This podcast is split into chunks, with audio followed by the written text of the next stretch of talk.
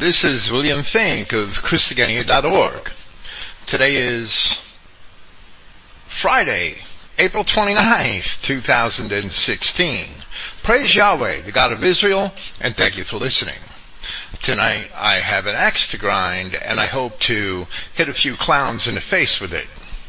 The subtitle tonight. Tonight we'll be presenting the third part of our series of Paul's first epistle to the Thessalonians. The subtitle is Who Opposes True Christianity?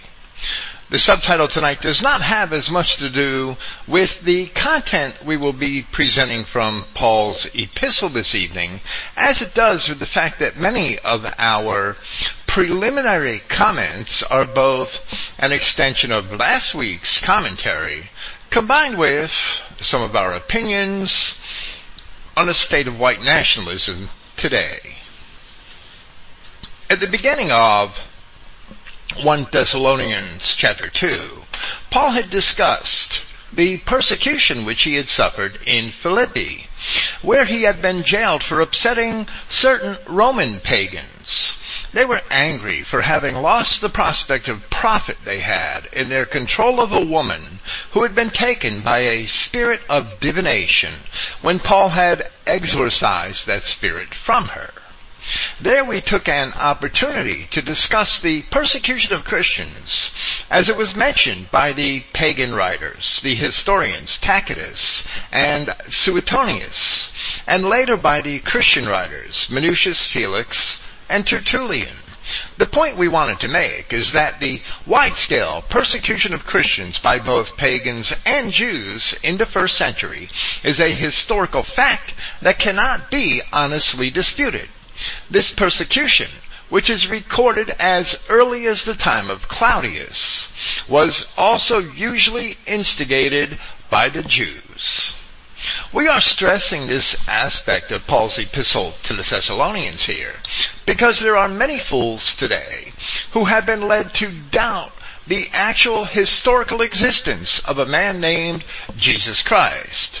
And they disparage and deny all the records of his existence, which are greater in number than the records, the contemporary records of great historical figures such as Alexander the Great and Cyrus the Persian. Along with that, they have obfuscated or sought to destroy what his existence really means to the people of Europe and why those people, for the most part, voluntarily accepted Christianity. This too is the work of the Jews in a modern era. But many whites, and especially white nationalists, who are disaffected with corrupt Judeo-Christianity, which really isn't Christianity at all, have been deceived by this Jewish treachery, we are confronted with them all too frequently. As we argued in our last presentation, these ancient records are legitimate. There are other such records which we have not yet discussed, such as the letters of Pliny the Younger, who in 97 AD was attempting to suppress Christianity in Bithynia. The persecution of Christians in the time of Pliny and the Emperor Trajan, or I should say Trajan, was made on the basis that Christianity undermined the authority of the Roman state. These also support our position and altogether, the ancient records prove beyond doubt that the traditional narrative concerning the historicity of Joshua or Jesus Christ and the development of early Christianity is certainly correct. Towards the end of 1 Thessalonians chapter 2, Paul had referred to the Jews who were persecuting himself and the other apostles of Christ who killed both the Lord Jesus and the prophets and persecuted us and are not pleasing to God and are contrary to all men. Saying these things, Paul was recollecting his experiences not only in Judea, but in Thessalonica and Berea as it is recorded in Acts chapter 17. It is clear from the accounts in Acts, and from many statements in Paul's epistles, that those Edomite Jews who rejected the gospel of Christ persecuted Christians not only in Judea, but throughout the Roman world. And as they persecuted Christians, they also enlisted and agitated pagan Romans and pagan Greeks against the Christians. One place this is evident is in Acts chapter 17, where it is described that the Jews had recruited men to set the whole city of Thessalonica in an uproar against the Christians. Paul then said here that those Jews were preventing us from speaking to the nations, that they would be preserved. Where Paul concluded in that same place that the wrath has come upon them at last. And we discussed at length how Paul must have understood that Rome was about to turn on the Edomite Jews who were in control of Judea and that Jerusalem would be destroyed. As he inferred in Romans chapter 16. The Edomite Jews, acting like the proto proto-Bolsheviks that they were, had been agitating troubles with Rome for many years before the actual revolt of 65 through 70 AD. The hostility towards Christians only exacerbated the Jewish agitation. In the last verses of the chapter, Paul discussed how he had tried to return to see the Christians at Thessalonica, but that more than once he had been hindered by the adversary, or Satan, and by saying that, he was actually referring to those same Jews who, as Luke described in Acts chapter 17, were persecuting him from city to city to the point where he was forced to leave Macedonia. This is where we pick up the narrative as we commence with 1 Thessalonians chapter 3, where Paul mentions that after departing Macedonia, he had gone to Athens. And that corresponds with the end of Acts chapter 17 and the speech which he had given on the Areopagus, or the Hill of Ares. Before we commence with this epistle, we would like to illustrate certain parallels in this account to the position of true Christians today, because there is nothing new under the sun. At the end of our last presentation, we gave a somewhat off-the-cuff rant concerning certain so-called white nationalists who were actually cooperating with the Jews rather than with true white Christians. This is what nearly all of the secular white nationalists are doing today. And just like the pagans of old, they are not only cooperating with the Jews, but often even joining with the Jews in the persecution of true white Christians. If there were only lions' pits to throw us into. Primarily, this is how they are cooperating with Jews. Because they accept the abhorrent Jewish narrative concerning the Old Testament and the nature of Christ and his apostles. From this point, most secular white nationalists are split into two groups. The first being those who work with most Christians in spite of this acceptance, and those who hate all Christians because of this acceptance. Of the first group, which includes David Duke, Kevin MacDonald, and Jared Taylor, we say that they work with most Christians because on account of the Jews, they frequently reject identity Christians who are the only real Christians.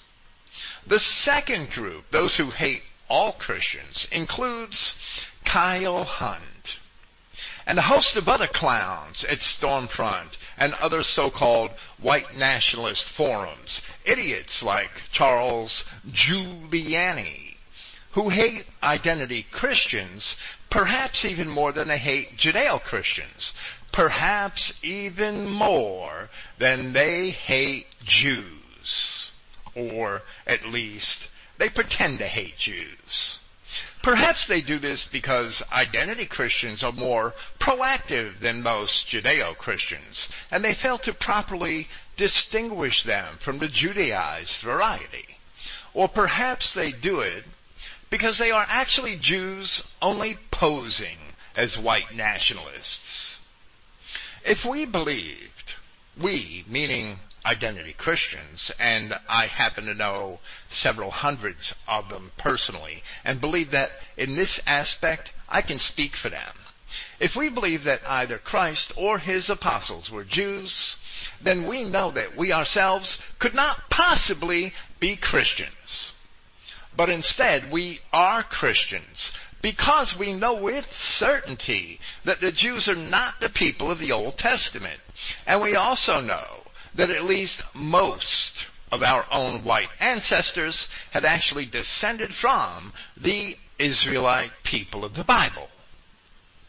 Secular white nationalists, nationalists reject the mountains of evidence we have to prove our case, and instead they prefer to side with the Jews. They side with the Jews on both issues, Jewish identity and European identity, failing to examine any of the evidence. Then to make matters worse, secular white nationalists adopt the arguments which are used by the Jews themselves against identity Christians, and even go so far as wrongly accusing them of wanting to be Jews. Why would they do these things, since they themselves pretend antipathy towards Jews? But this is what clowns such as Kyle Hunt have done. Hunt pretends to despise Jews, yet he quickly learns all they have to say about ancient history, the Bible, and religion in general, and he repeats it practically verbatim. Men who do these things may as well be Jews themselves. We do not blame anyone for despising what is called Judeo-Christianity. The phrase itself is an oxymoron. And in substance, modern Judeo-Christianity is really only rabid Zionist Judaism and Jewish supremacism. We fully understand all of that, and we ourselves should despise it as well as the secular white nationalists. But Judeo-Christianity is not real apostolic Christianity. It is Judaism packaged in a pseudo-Christian wrapper. We would assert that so-called secular white nationalists do not understand true Christianity at all, which today is only found in what we call Christian identity, and that none of them have ever even taken the time to look into the assertions of identity Christians deeply enough to understand them. If the secular white nationalists really knew what we stood for, even if they did not accept it, they should still know enough not to persecute us if indeed they are true white nationalists. But Kyle Hunt, using this clown as an example, Kyle Hunt recently published an article lampooning Christian identity, and its primary sources list many Jewish-controlled websites, such as Wikipedia. Yes, that's Jewish-controlled. The Jewish Woman's Archive. The website called FaithWeb, which is controlled by a company, a corporation, with a Jewish CEO. The website BritAm, which is a so-called British Israel website, owned, operated, and written by a Jew. The JewishEncyclopedia.com, and lastly a website called Gnostic Warrior, which is owned by, you guessed it, a Jew. He even admits it on his own website. Hunt obtained his understanding of supposed Christian identity beliefs from Jews, citing Gnostics, Masons, the Kabbalah, the Talmud, and other quite nefarious sources.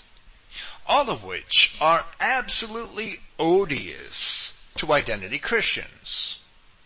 Then, in his article, he attempted to associate my website, Christogenea, with all of these sources, taking bits and pieces of our own articles out of context.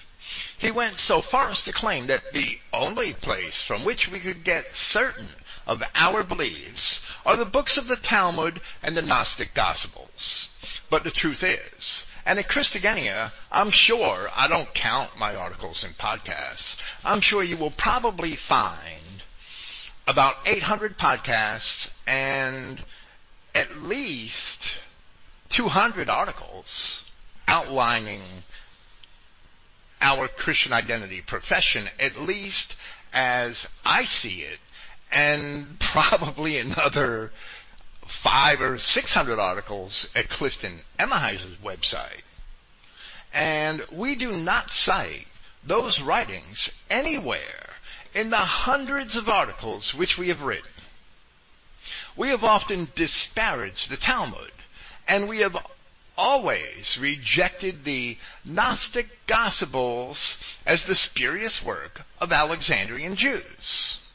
We have even frequently expressed criticism of Wesley Swift, one of the oldest renowned American Christian identity pastors and writers. We have frequently expressed criticism of Wesley Swift where he had sometimes cited writings which he claimed were found in the Zohar, which is a work of the Talmud or of the Kabbalah, I forget which, and is part of the mystical Jewish literature that identity Christians everywhere should reject.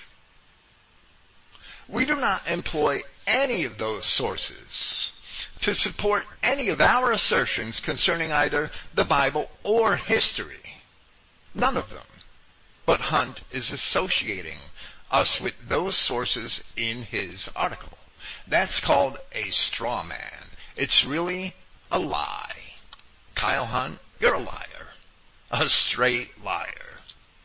Hunt also cited British Israel sources, such as Yair Davidy, the Jew at Brit-Am, and neither do we agree with most of the material which comes from British Israel associations, who also often hate us because they are too friendly to the Jews. In fact, Yair Davidy, whom Kyle Hunt in his article tried to associate with Christogenea as having the same or similar professions, when the truth is actually just the, just about 180 degrees opposite. Yair Davidy has called me a beast. A beast, a wicked animal, several other epithets he has for me because of my rejection of Jews. Imagine that. So Hunt learned all about us from our enemies and took it for granted that our enemies accur- accurately reflect what we believe. He attributed many of their assertions to us when we professed none of those things which he had said that they assert. Kyle Hunt has blindly swallowed, or perhaps he has willfully adopted all of the Jewish lies concerning Christian identity. But in his article, he also created many of his own lies.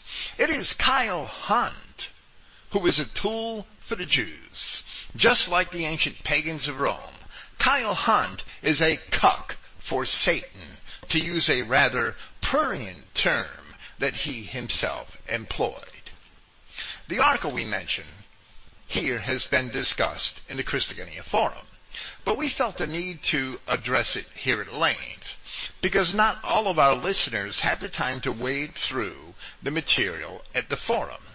We also discuss this because Hunt's article is representative of the common attacks which neo-pagans, secular white nationalists, and other scoffers frequently make against identity Christians. The only sources employed at Christogenea as an offer of proof concerning the truths of our Christian identity profession are characteristically non-Jewish academic language resources, classical European and Near Eastern histories, the histories of Flavius Josephus, documented archaeological discoveries, and ancient scripture and copies of scripture found in archaeology. Our assessments of what we have learned from these sources are absolutely consistent with what is found in the Old and New Testaments. We stand on solid ground, not on the damned books of the Talmud. But the whites among our adversaries, if indeed they are white, refuse to face us on that ground so they employ the subterfuge against us which they have learned from the Jews. Paul of Tarsus himself distinguished between the people of the Old Testament and the Jews in Acts chapter 26 where he said, And now I stand and am judged for the hope of the promise made of God unto our fathers unto which promise our twelve tribes, instantly serving God day and night, hope to come, for which sake, for which hope's sake, King Agrippa, I am accused of the Jews. With this one simple statement, we may perceive that the twelve tribes of the ancient children of Israel are not the Jews, and that the Jews are not the twelve tribes. We may learn why that is true by examining the histories of Josephus for the intertestamental period, as well as many other writings found in both the Old and New Testaments. Paul himself had revealed the nature and identity of the twelve tribes in his epistles in places in his writings such as Romans chapters 4 and 9, 1 Corinthians chapter 10, and Galatians chapters 3 and 4. These things are all consistent with both Old Testament and classical history. But in order to understand the analogies which Paul makes in those chapters, one must understand both the Old Testament and classical and ancient history as Paul understood them. Paul also foresaw the wrath of God, which was to come upon the ancient Roman world. And for that reason, he stated here, in 1 Thessalonians chapter 2 that the Jews were preventing us from speaking to the nations that they would be preserved. Those nations to whom Paul sought to bring the gospel were the same as the twelve tribes that he mentioned in Acts chapter 26. Accepting the gospel of Christ, a white Christian nation can be preserved from the wrath of God.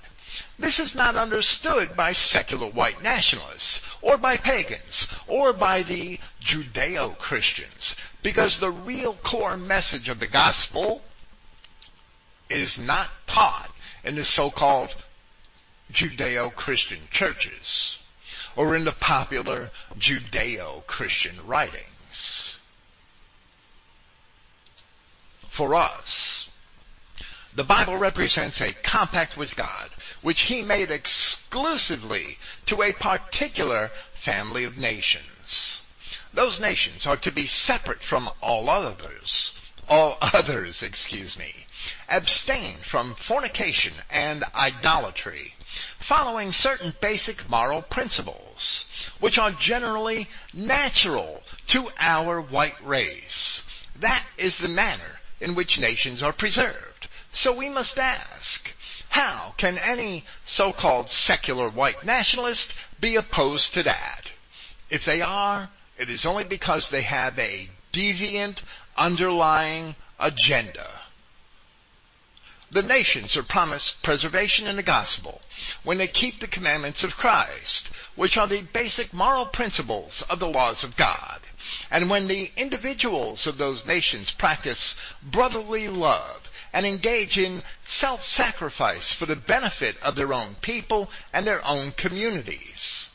This is what it means to believe in Jesus because this is what Jesus had taught. This is the core message of the gospel. This is the core message which Adolf Hitler had codified into National Socialism. This is the message that the Jews tried to prevent Paul from spreading because the Jews have always been averse to basic Christian morality, instead wanting to use European whites as prey for play and for profit, as they had already been doing. Now we must ask, how is it that that message is not conducive to the preservation of European nations and cultures? And how can any secular so-called white nationalist be opposed to that? If they are, it is only because they have a deviant underlying agenda. And for that, they may as well be Jews. Today, identity Christians understand the true reasons for the wrath of God which is coming upon the modern world. And we know that there is no salvation in any of the plans of men. Perhaps that is why the secular white nationalists really hate us, because we will not go along with their wanting to play God. But without God, ultimately, they are all failures.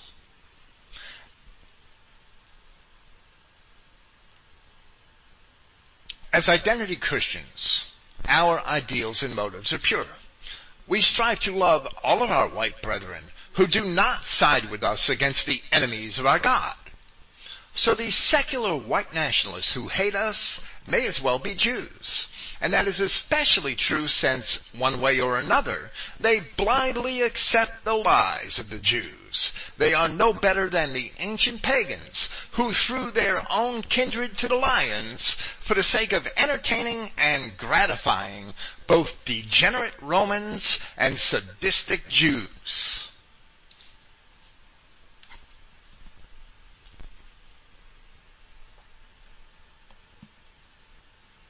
But we are not going to bow to them. Nor shall we ever be intimidated by them. No matter how much they want to attempt to slander us by associating us with Jews, their doing so proves, at least to us, that it is they who associate with Jews. So in 1 Thessalonians chapter 2, Paul recounted the persecution of himself and his fellow Christians at the hands of the Jews and the pagans that the Jews managed to agitate and incite against them, who were cucks like Kyle Hunt.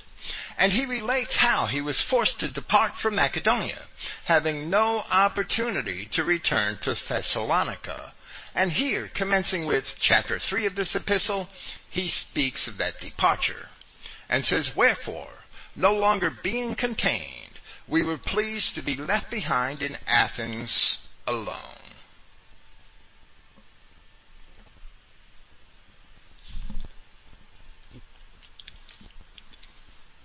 Where Paul says, no longer being contained, the Greek word is stego, Strong's 4722 for which the King James Version has, we could no longer forbear. We could no longer forbear.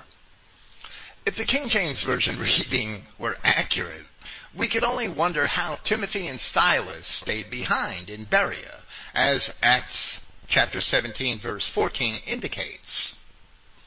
But according to Liddell and Scott, the word stego is primarily to cover closely so as to keep a fluid either in or out, meaning to put a tight cover on something. Although it has other uses in different contexts. Since Paul was closely followed and watched by his enemies, as the account in Acts chapter 17 indicates, he was contained, or perhaps constrained, in his liberty to move about as he pleased. In this regard, we read the following from Luke's account from Acts 17, 13 through 15. But when the Jews of Thessalonica had knowledge that the word of God was preached of Paul at Berea, they came there also and stirred up or incited the people. And then immediately the brethren sent away Paul to go as it were to the sea. But Silas and Timotheus abode there still. And they that conducted Paul brought him into Athens, unto Athens, and receiving a commandment unto Silas and Timotheus for him for them to come to him with all speed, they departed. Evidently being free of the Jews pursuing him in Macedonia, once in Athens, Paul was no longer traveling under cover and the close watch of both his enemies and his companions, as he was comfortable enough to send those who had escorted him to Athens back to Macedonia, and so he expresses that here, or rather Luke expresses it for him.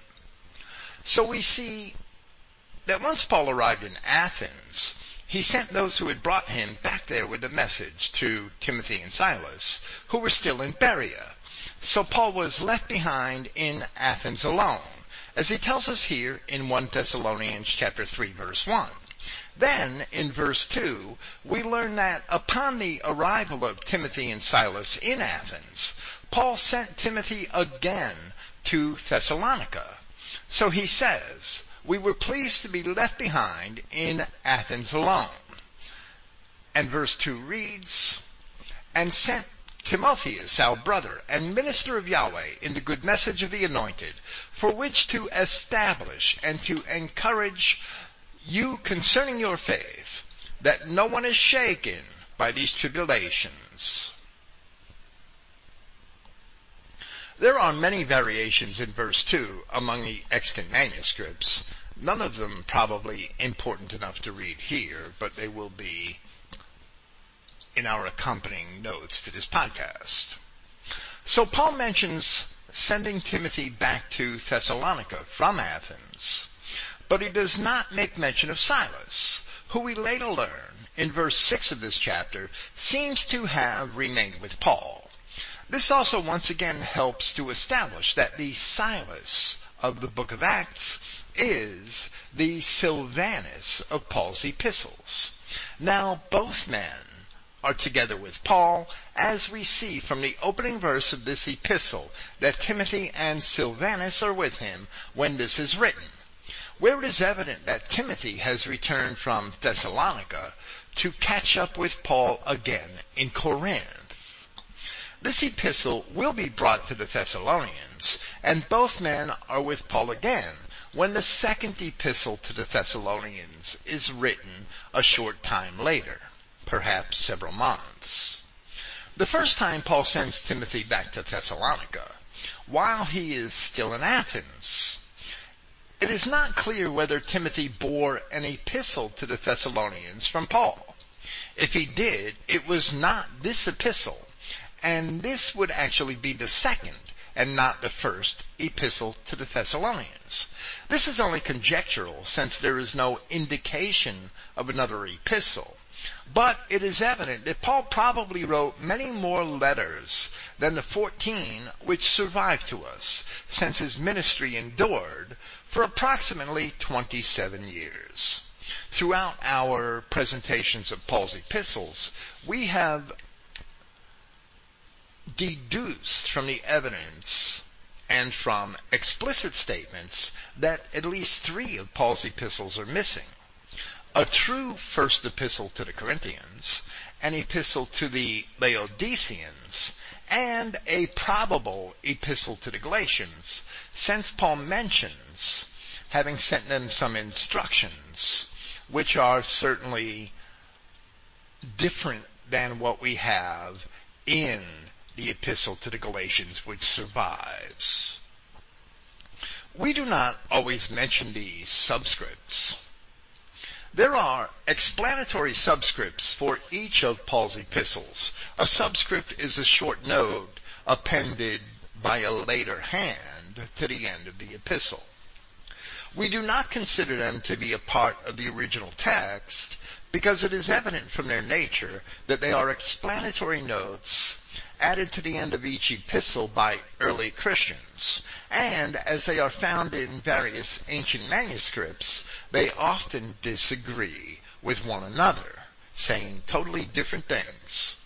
So we exclude them from our translations. For one, for 1 Thessalonians in the subscript, as it appears in the majority text and the Codex Alexandrinus, this epistle was written from Athens. However, it is not possible that Timothy brought this epistle to Thessalonica the first time Paul sent him there from Athens. Because in verse 6 of this chapter, Paul writes of the report which Timothy had brought to us from you. And Paul already stated that he was alone when Timothy and Silas came to him in Athens.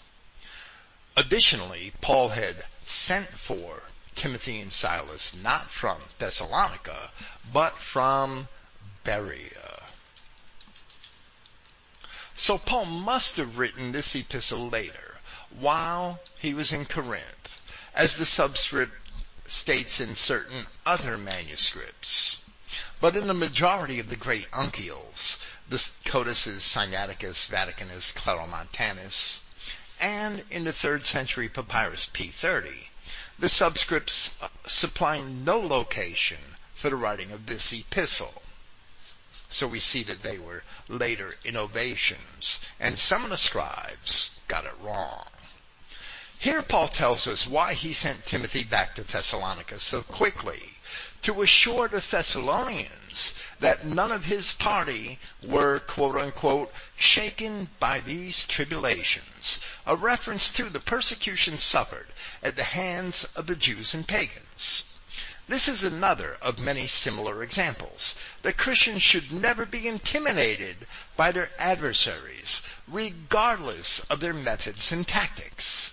Paul was, in essence, fighting Bolshevism as it existed in the first century and for 200 years in Judea before that time. The later half of verse 3 and all of verse 4 constitute a parenthetical statement where Paul makes a reference to the necessary defense of the faith and says, For you yourselves know that for this we are set, even when we were with you, we forewarned you that we are about to be oppressed, just as it also has happened and you have seen.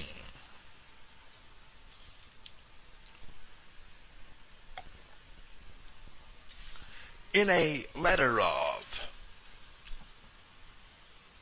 97 AD, written from Bithynia, Pliny the Younger had written to the Emperor Trajan that, in fact, this contagious superstition, referring to Christianity, is not confined to the cities only, but has spread its infection among the neighboring villages of the country. Nevertheless, it still seems possible to restrain its progress. The warnings of the oppression of Christians are found in the Gospel of Christ. 35 years before Pliny's letter. I'm sorry, 65 years before Pliny's letter. And it is they which Paul must have used as the basis for the warnings to the Thessalonians of which he speaks here. As Christ had said in Matthew chapter 10, verse 23, but when they persecute you in this city, flee ye into another. For verily I say unto you, you shall not have gone over the cities of Israel till the Son of Man be come. In other words, his apostles would always have a place of refuge in one town or another, and for as long as they needed one. For that reason, when Paul had arrived in Corinth, and there were early attempts to persecute him there, he received an assurance, as it is recorded by Luke, where it says in Acts chapter 18, Then spoke the Lord to Paul in the night by a vision, Be not afraid, but speak, and hold not thy peace, for I am with thee, and no man shall set on thee to hurt thee, for I have much people in this city. In Acts 18, the reference to the fact that there were many of the people of God in Corinth was not a reference to the Jews.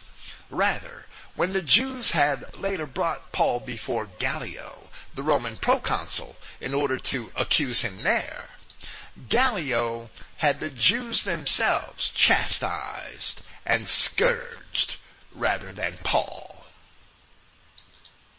Now Paul elaborates upon some of what he has already said.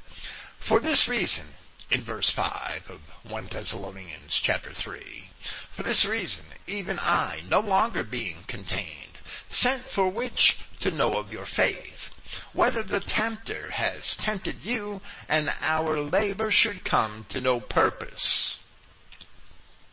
The words tempter and tempted are from two different forms of the same Greek verb, peirazo, the verb, according to Liddell and Scott, primarily means to make proof or trial of, and in that sense, to try or tempt a person, to put him to the test, where it is used as it is here, with the accusative case of person. As the words appear in our English rendering, the first occurrence is a substantive, a participle accompanied by a definite article, where it refers to a particular tempter. The second occurrence is an active third person form of the verb. Therefore, it describes a particular tempter whom Paul describes as doing the act of tempting those Christians at Thessalonica. This same form of this word was used at Matthew chapter 4 verse 3 in the account of the temptation of Christ in the gospel. And when the tempter came to him, he said, If thou be a son of God, command that these stones be made bread. And of Christ, of course Christ told them, you're crazy, get lost, in not so many words. In 1 Thessalonians 2.18, Paul had used the term for Satan as a reference to those Jews who persecuted him and who had hindered him from returning to Thessalonica. In that same manner here, he uses this term, the tempter, referring to a particular tempter to describe those same Jews who were afflicting the Thessalonians themselves. Since it is they who had incited the pagan Thessalonians against the Christians. Paul had already said in chapter 2 of this epistle that you also have suffered like things of your own countrymen, even as they have of the Jews referring to the events recorded in Acts chapter 17 where the Jews, being jealous and taking certain wicked men from the markets, making a riot, threw the city into confusion. So the Satan of 1 Thessalonians chapter 2 is a collective term for the Jews persecuting Christians. And the tempter of 1 Thessalonians chapter 3 is a collective term for the Jews persecuting Christians. Next, Paul commends the Thessalonians for the report of what Timothy found when he had returned to Thessalonica from Athens. But now, Timotheus, coming to us from you, and having announced to us the good news of your faith and love, and that you always have a good memory of us, longing to see us, exactly as we also you. Because of this we have been encouraged, brethren, concerning you in all of our oppression and anguish because of your faith. Here Paul verifies by the circumstances that he had sent Timothy to Thessalonica from Athens, and now Paul is in Corinth. So Timothy returns to Paul, ostensibly meeting him in Corinth, and where Paul says, coming to us from you, he informs us that when Silas had come to Athens with Timothy, Paul must have kept Silas with himself, or perhaps sent him elsewhere in the interim, and that Timothy went off to Thessalonica alone. When Timothy returns to Paul, he informs him that the Thessalonian Christians had remained steadfast in the faith in spite of the persecutions of the Jews, in spite of Satan, the tempter. Paul and his companions themselves facing that same persecution, he expresses the encouragement he feels when learning that the Thessalonians had not succumbed to the tempter in verses 8 and 9 because we now live. If perhaps you should stand in the prince, what gratitude are we able to repay to Yahweh concerning you for all the joy in which we rejoice on account of you before our God? Paul makes a conditional statement in verse 8 that we're going to explain momentarily because we now live if perhaps you should stand in the prince. In 1 Corinthians chapter 9, Paul told his readers that, if to others I am not an apostle, yet at any rate to you I am. Indeed, the assurance of my message is you in the prince. The assurance of my message, meaning the fact, the proof that his gospel is valid. In 1 Timothy, I'm sorry, in 2 Timothy chapter 2, Paul spoke similarly where he said, of course the solid foundation of Yahweh stands, having this assurance, Yahweh knows those who are his, and all who are calling by name the name of Yahweh must withdraw from unrighteousness, must depart from sin. In that same manner, Paul is assured of life here, meaning that the proof of the legitimacy of his apostleship is in its fruits. And if it bears fruit in the face of such adversity, then it is indeed a legitimate apostleship. And that alone is an assurance that it is truly from God. Therefore, it is safely concluded that with the assurance that his ministry is true, because it bore fruit in the face of such incredible opposition, then Paul is confident that the assurance of eternal life in Christ promised by the gospel which he carried is also true. And since he bore fruit, he himself and those who labored with him had a certain assurance of partaking in that promise. The truth of Christianity is replete in itself. Finding the gospel and the promises are true through the assurances in which he rejoices. Paul asks how it could even be possible for him to show sufficient gratitude to God. This is indeed a signal proof of the truth of Christianity. That it would be exceedingly persecuted, and yet it would endure. And the white European world would become a Christian world in spite of the trials of the martyrs.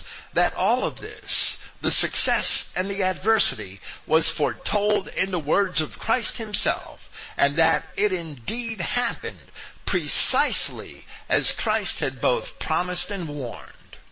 Paul saw the beginnings of the fulfillment of those promises and the accompanying warnings, and that was proof enough for him to be confident in the veracity of his message. That's how he knew that we now live. That's how he knew that the, etern- the promises of eternal life are true.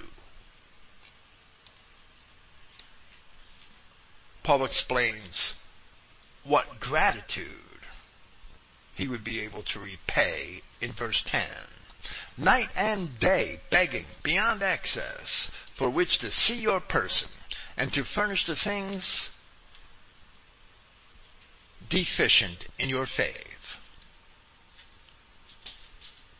The Nestle Aland Novum Testamentum Graece, editions 27 and 28, along with the King James Version and other manuscript editors, other older manuscript editors, such as Stephanus, continue the interrogation, which ends at verse 9 here, through the end of verse 10.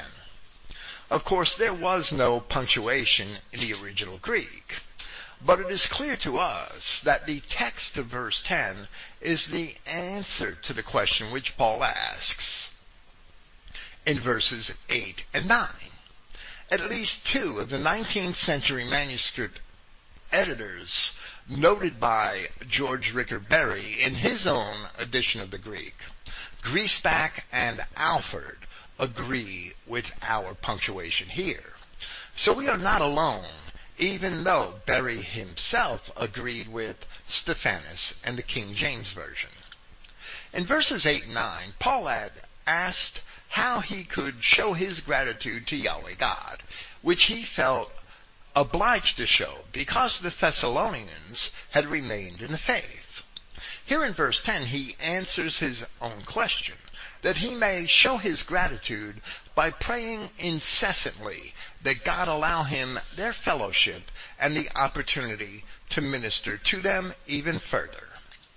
Furthermore, Paul is not saying that the faith of the Thessalonians was insufficient, but ostensibly that instead it raised many questions which must be answered and things which must be learned for which the Thessalonians could not turn to their former teachers in the synagogues, which were attended by both Judeans and Greeks. Using this same language, Paul spoke of the ministers of the faith in Corinth in 1 Corinthians chapter 16, where he admonished his readers, Now I exhort you, brethren, you know the house of Stephanus, that they are the first fruits of Achaia, and they have appointed themselves for service to the saints. That you also should be subject to, to such as these, and to each who is cooperating and toiling.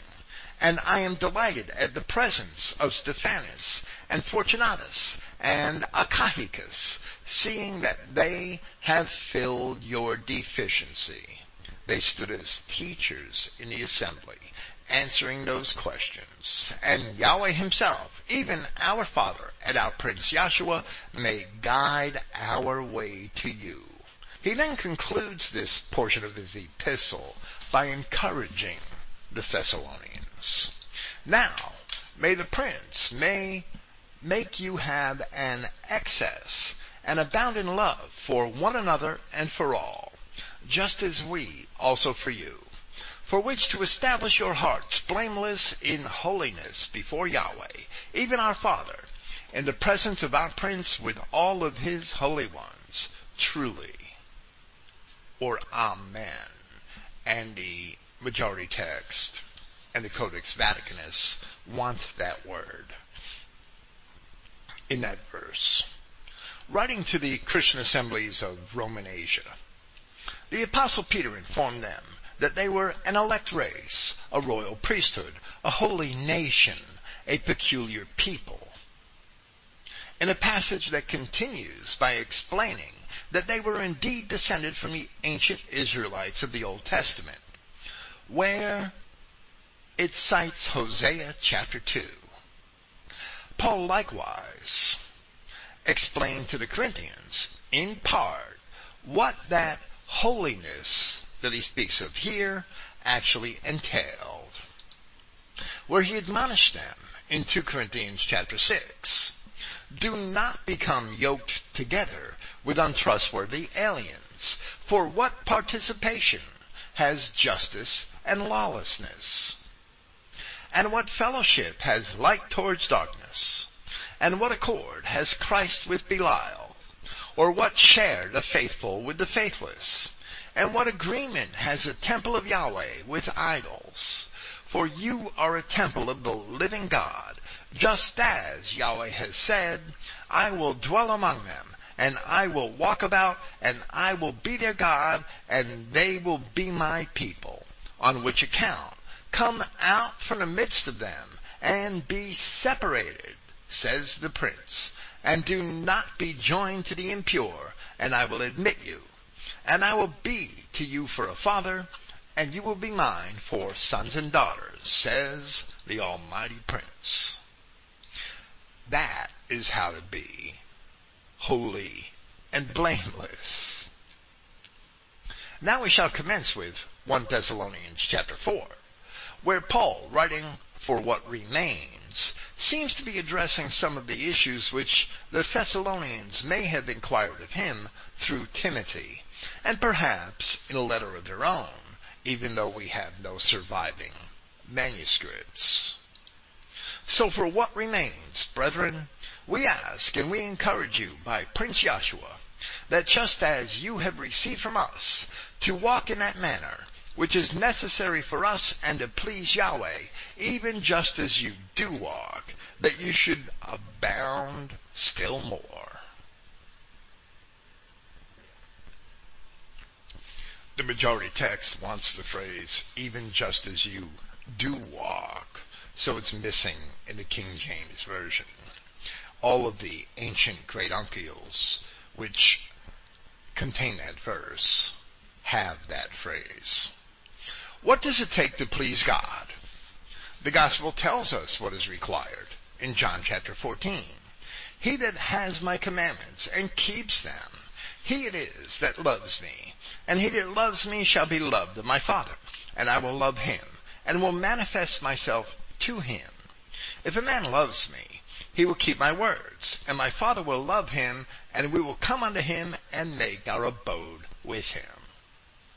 So to be loved by God the Christian knows, the true Christian knows, only that he should keep the moral commandments of God's law. Because according to the words of that same God in the Old Testament, the rituals and the ceremonies, the temple worship, the sacrifices, the circumcision, are all done away with in Christ. Examining the substance of those moral commandments, no man should despise Christians for keeping them, unless that man has an underlying agenda.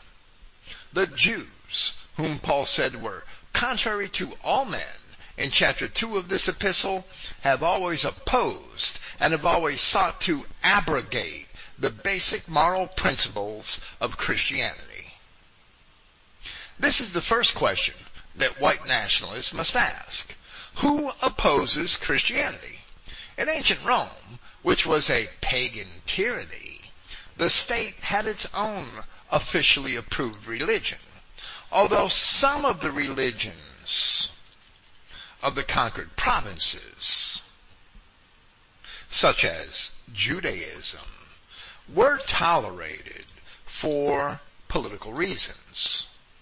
The new Christian creed was opposed because it appealed to Greeks and Romans and was therefore threatening to the very foundations of the state. The Romans understood that the integrity of their government was undermined by the Christian precept that only God could righteously rule over men. But it was the Jews who consistently brought this to the attention of the Romans, so that Christianity would be persecuted. As the Jews themselves had said before Pilate, we have no king but Caesar. So two groups hated and opposed Christianity from the beginning. The Jews and those who would uphold the pagan tyranny. Now the Jews have turned Christians away from Christ. And once again, we live in a virtual pagan tyranny. And real Christians are again persecuted for those same reasons. So once again, pagan and so-called secular whites who persecute Christians are tools for the Jews, and they are being used to help maintain the tyranny. All of those clowns, they're all cucks and tools for Satan. Paul continues by repeating some of the same ways by which Christians please God. For you know what instructions we gave you by Prince Yahshua, or by the Lord Jesus, if you will. For this is the will of Yahweh, your sanctification. You are to abstain from fornication. Each of you are to know to possess one's own vessel in sanctification and in honor. The noun paraggelia is an instruction here, where the King James Version instead has commandments. It refers to a word of mouth command, order, or instruction, and not necessarily to the written law. The corresponding verb, paragello, par agalo, it means by an angel, to receive or hear something by an angel. That's what the word means. It means an angel being a messenger. It means to receive something by word of mouth. The corresponding verb paragello is instructed in verse 11 of this chapter, where the King James Version has commanded. Paul is referring to the basic commandments related by Christ in the gospel, as well as the admonitions added to those commandments by the apostles themselves, as it is recorded in Acts chapter 15. Those additions were based on the law and ostensibly needed to be added because of the cultural differences between the Hebrew Old Testament and the Greek society in interpreting the basic commandments found in the Old Testament. Paul used the term fornication in 1 Corinthians chapter 10 to describe an occurrence of race mixing among the Israelites, which is recorded in Numbers chapter 25, for which the Israelites suffered a great plague.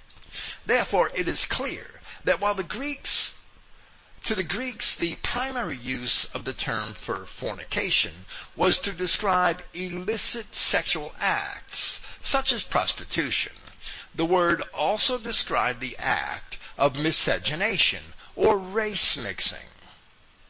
This is supported by the definition for the term provided by the apostle Jude, who explicitly said that fornication was the pursuit of strange or different flesh. That word strange being heteros, the Greek word which simply means different.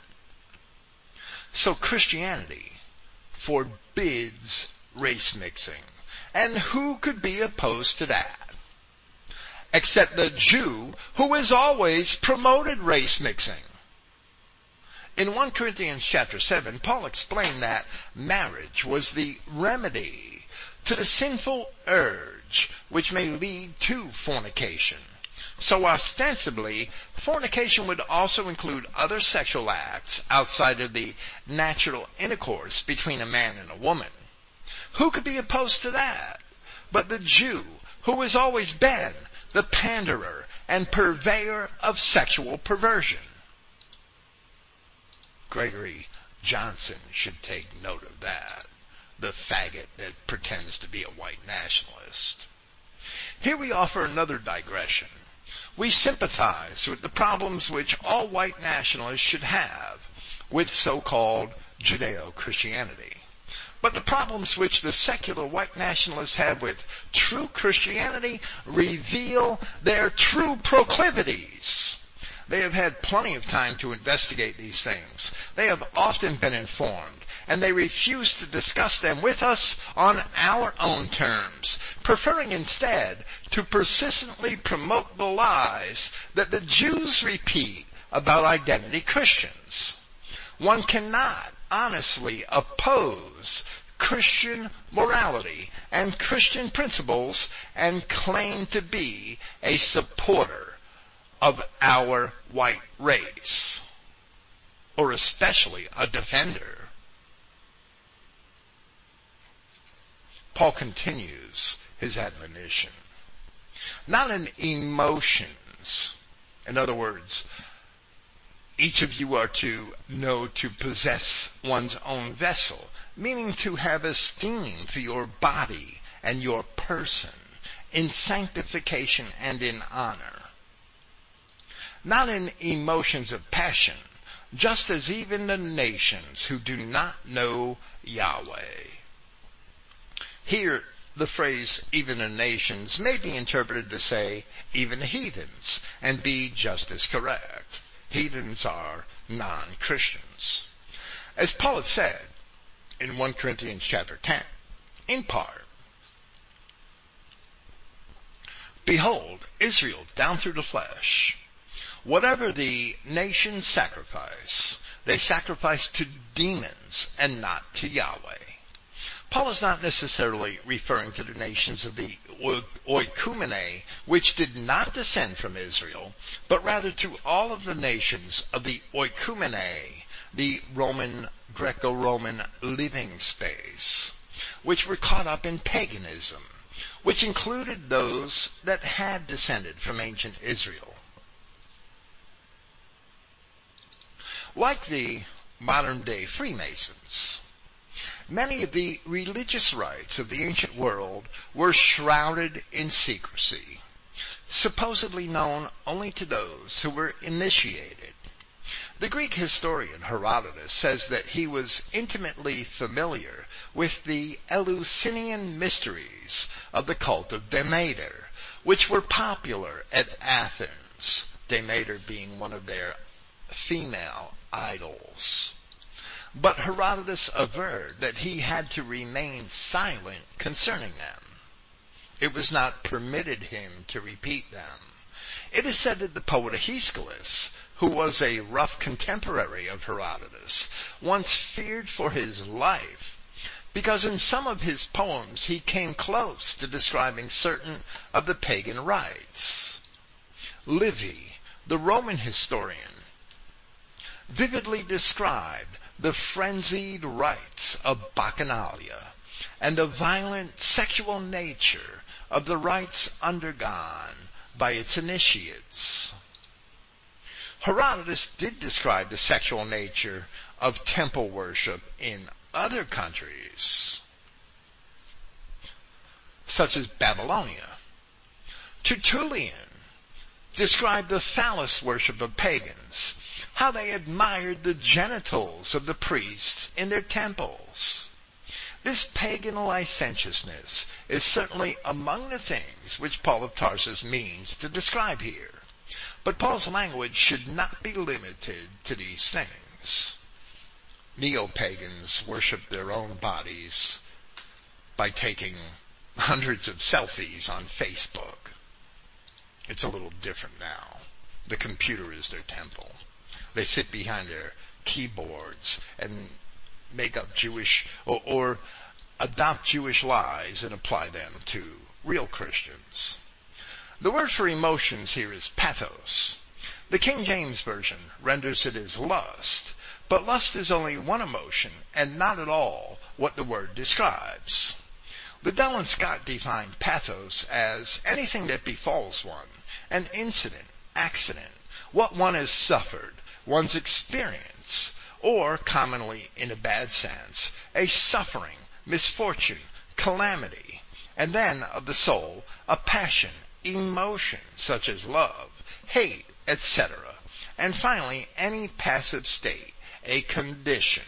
So pathos is not lust. Lust can be a pathos, but the King James translated pathos as lust, and that's just wrong. The word for passion here is epithumia, where the King James Version has concupiscence. Now, since concupiscence means sexual lust or desire, the King James Version is strangely redundant, repetitive. According to Liddell and Scott, epithumia is a desire. It could be any desire, yearning, longing, a longing after a thing a desire for it. So emotions of lust may have been a valid translation of the phrase, but Paul's language is not limited to the concept of desire of a sexual nature. The commandment that says, neither shalt thou desire thy neighbor's wife, also says, neither shalt thou covet thy neighbor's house, his field, or his manservant, or his maidservant, his ox, his ass, or anything that is his neighbor's.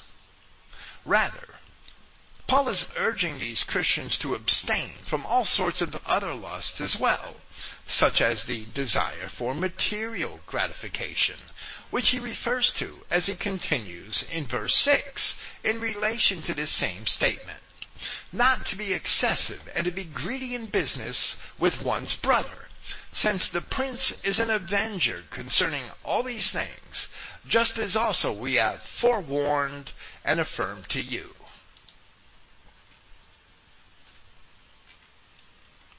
The word pragma here is business, where the King James Version has matter and adds the word any so that it makes sense. According to Liddell and Scott, the word is primarily that which has been done, a deed, an act, and can describe a matter or an affair as well as a duty, a business, business or circumstance.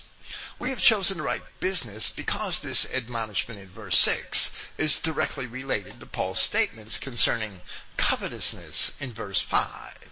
The Roman historian Livy frequently described the turmoil caused by the usurers in Rome who made their livings, even their fortunes, by oppressing the common people.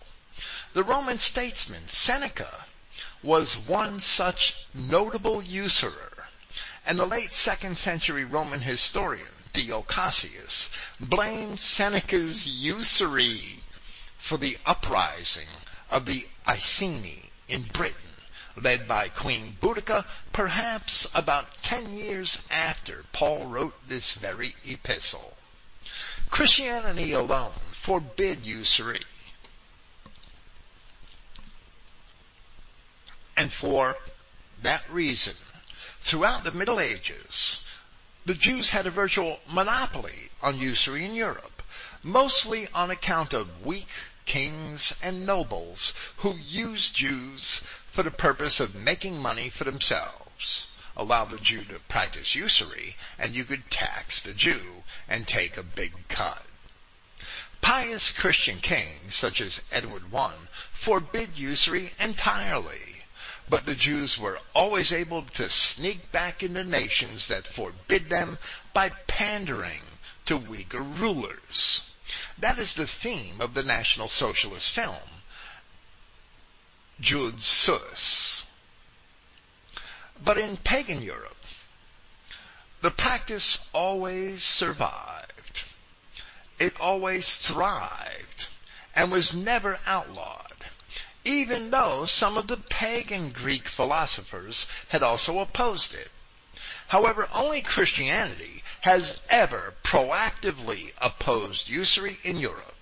The philosophers could write all they want. Nobody really paid much attention.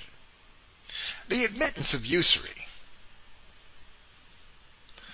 advances the cause of Jewish materialism, turns men into capitalists, and forces them to compete with rather than to lift up their brethren.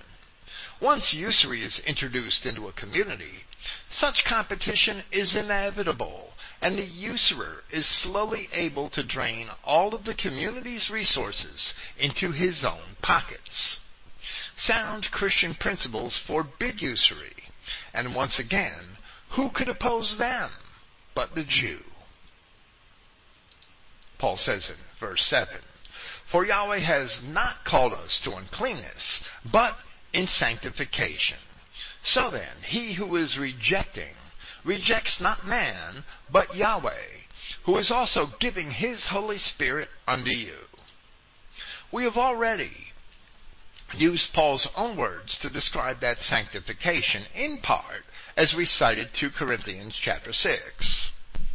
Christians are admonished to separate themselves from idolatry, lust, fornication, which includes race mixing, to abstain from usury, and from oppressing their fellow men, keeping the basic moral laws of Yahweh their God. So once again, who could oppose those things but Jews? It is fully evident throughout the last 2,000 years of history that the Jew has certainly opposed all of those things.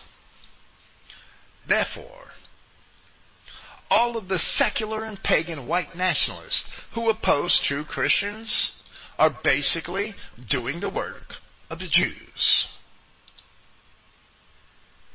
No white man in his right mind should oppose any of what true Christianity espouses.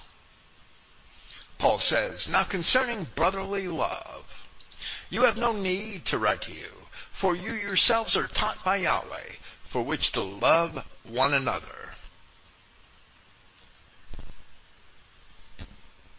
That term, you have no need to write to you, that phrase is rather clumsy. We understand that.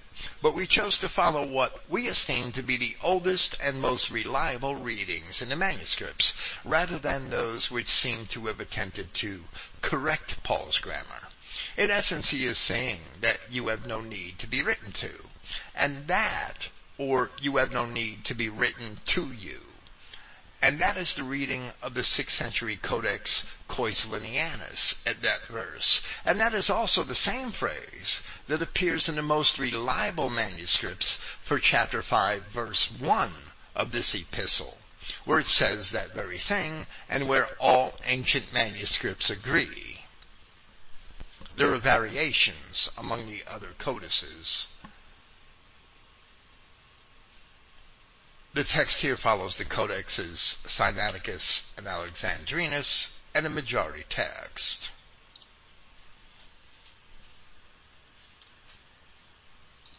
Brotherly love is a concept from the Old Testament where it says in Leviticus chapter 19, Thou shalt not hate thy brother in thine heart. Thou shalt in any wise rebuke thy neighbor and not suffer sin upon him. Thou shalt not avenge nor bear any grudge against the children of thy people, but thou shalt love thy neighbor as thyself. I am Yahweh. And that's a, an exhortation to equitable and fair judgment without holding grudges or taking undue punishment out on, on your brother.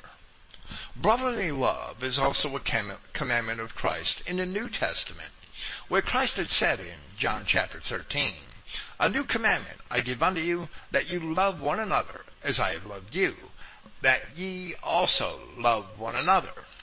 By this shall all men know that you are my disciples, if you have love for one another. Again, he said in John chapter 15, This is my commandment, that you love one another as I have loved you. Greater love ha- has no man than this, that a man lay down his life for his friends, the Christian principle of self-sacrifice for your kin and community. Ye are my friends, if you do whatsoever I command you. These things I command you, that you love one another. If the world hate you, you know that it hated me before it hated you. Who could oppose and even hate Christians for loving their own brethren? Only the Jews and whoever follows the Jews. Since the Christian hope is held out exclusively for those who descended from the ancient 12 tribes of Israel, as Paul stated emphatically in Acts chapter 26, and as he had also described in Romans chapter 4, then the Christian hope is a racial hope, as we see in Luke chapter 1 and brotherly love pertains only to the people of those same 12 tribes. If you're not of my tribe, you can't be my brother. We know from the Old Testament that all of the promises of God are reserved for these people. Properly, identity Christians reserve their love for their own racial kindred in that same manner. The Jew does not oppose the idea of loving everyone in the world. But the Jew vehemently opposes the idea of withholding one's love for those of one's own race. So once again, the secular so-called white nationalists demonstrate their agreement with the Jew by opposing identity Christians, especially when, in the case of David Duke or Jared Taylor, they readily give audience to Judeo-Christians.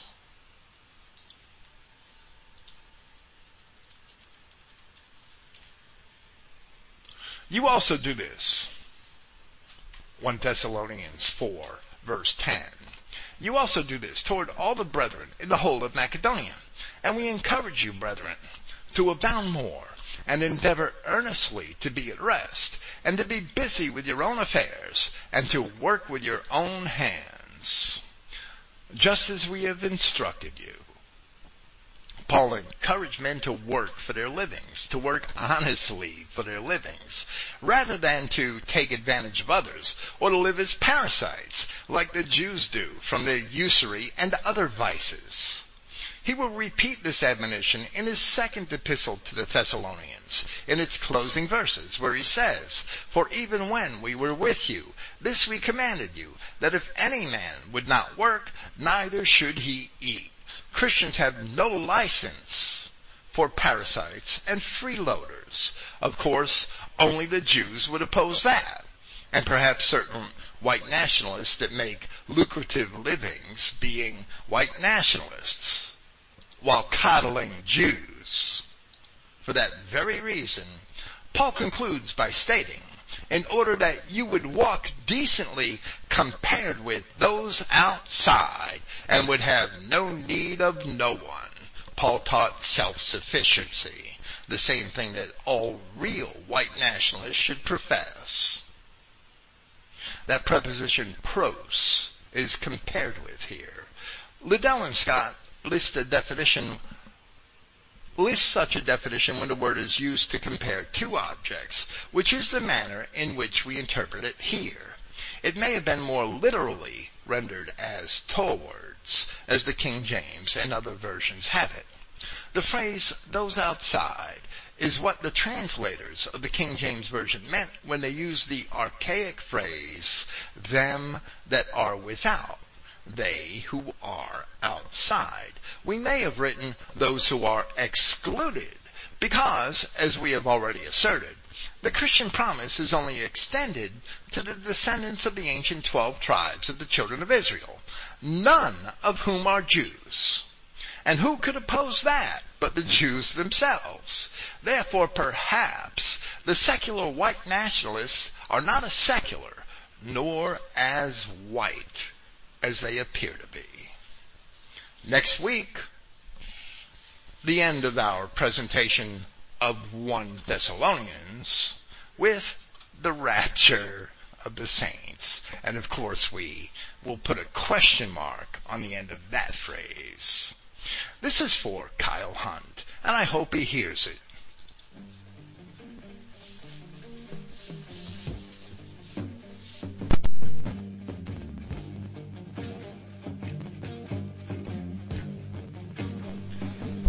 He needs to put some boots on.